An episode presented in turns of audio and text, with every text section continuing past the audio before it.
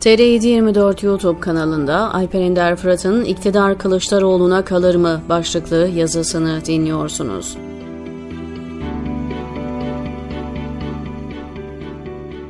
AKP cenahı her ne kadar seçimler zamanında yapılacak dese de ülke her geçen gün biraz daha seçim atmosferine giriyor. Liderler miting yapmaya başladı bile. Ekonominin çok kötü olması Süleyman Demirel'in tencerenin götüremeyeceği iktidar yoktur sözünü hatırlatıyor ve muhalefetin seçim iştahı kabarıyor. Ya da en azından seçime iştahlı görünüyor. Ancak 30 Mart 2014 mahalli seçimleri de dahil olmak üzere muhalefet bütün seçimlere böyle iştahlı iştahlı girmiş ama hepsinde de maç bitmeden havlu atıp uyumaya gitmişlerdi. Bugün hala muhalefetin seçim kazanma diye bir derdinin olup olmadığı zihinlerde hala cevabını bulmamış bir sorudur. Bu muhalefetin bir seçim kazanarak ülkeyi AKP iktidarından kurtarabileceğini düşünen herkese son 8 yıldır ülkedeki bütün seçim süreçlerini ve seçim sonuçlarını yeniden hatırlamalarını öneriyorum. Hiçbirini hatırlayamıyorlarsa 24 Haziran 2018 Cumhurbaşkanlığı seçim sürecini ve seçim gecesini unutmuş olamazlar. O seçim gecesini unutanlara polyanlacılığa devam etmesini tavsiye etmekten başka bir şey söylenmez zaten. O gecenin hesabını vermemiş, sandığa ve sandık sonuçlarına sahip çıkmadan apar topar havlu atmış bir muhalefetin bu sefer seçim kazanacağını düşünmek sadece saflıktır. Bir daha yazmış olayım. Bu 8 yıl içinde muhalefet defalarca yenecekmiş gibi yapıp seçim gecesi kolayca sırtını yere yapıştırdı.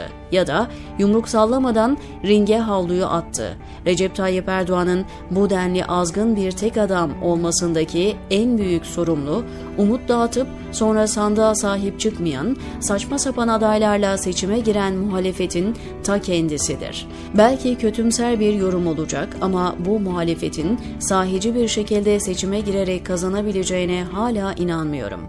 Ama asıl hatayı muhtemelen yine gösterecekleri adayla yapacaklar. Öyle görünüyor ki CHP lideri Kemal Kılıçdaroğlu muhalefetin adayı olma konusunda çok istekli ve bu kez kendisini aday göstermek istiyor. 2015 ve 2018 Cumhurbaşkanlığı seçimlerinde son derece yanlış adaylarla seçime giren muhalefet aynı hatayı bu kez de Kemal Kılıçdaroğlu'nu aday göstererek yapacak gibi duruyor.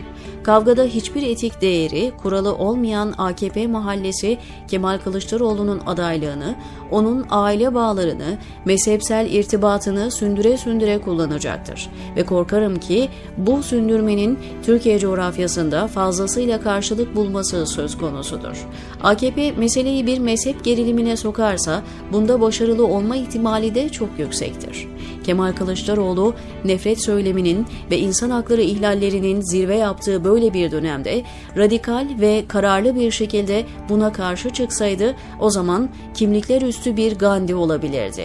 Adalet yürüyüşünü bütün tehdit ve engellemelere rağmen devam ettirebilseydi ve ülkeye hukukun tekrar geri gelmesine aracılık etseydi son dönemde yaptığı helalleşme çıkışı da inandırıcı olabilirdi. Ancak bugüne kadar çizdiği portre siyasette inisiyatifi olmayan, oyunda etkili bir figürmüş izlenimi vermeyen bir siyasetçi. Bu da onun helalleşme konusundaki söylediklerini eyleme geçirip geçiremeyeceği konusunda inandırıcılığını ortadan kaldırıyor. Bu söylem Kılıçdaroğlu'nun kendisinin iradesiyle girilmiş bir politikadan çok başka birilerinin müsaade etmesi halinde fiiliyata geçecek bir çıkış gibi duruyor. Üstelik helalleşme konusunda asıl mağdurların ismini ağzına bile alamıyor daha. Bir kitlenin sosyal soykırıma uğradığı bir dönemde daha önce köy köy dolaşılarak yapılan fişlemeleri savunması ve iktidarı zamanında bunların gereğini yapmamakla suçlaması da onun zihin kodlarını göstermesi bakımından hala önemli bir yerde duruyor. Oysa CHP'nin ve kendisinin önünde tarihi bir fırsat vardı. Toplumun bütün kesimlerinin desteğini alabilecek, herkes için mutlak adaleti ve hukuku savunabileceği böyle bir dönemi elinin tersiyle itti. Muhalefet yapıyormuş gibi yaparak AKP iktidarının yaptıklarının legalleşmesini sağladı, diyor Alper Ender Fırat TR724'deki köşesinde.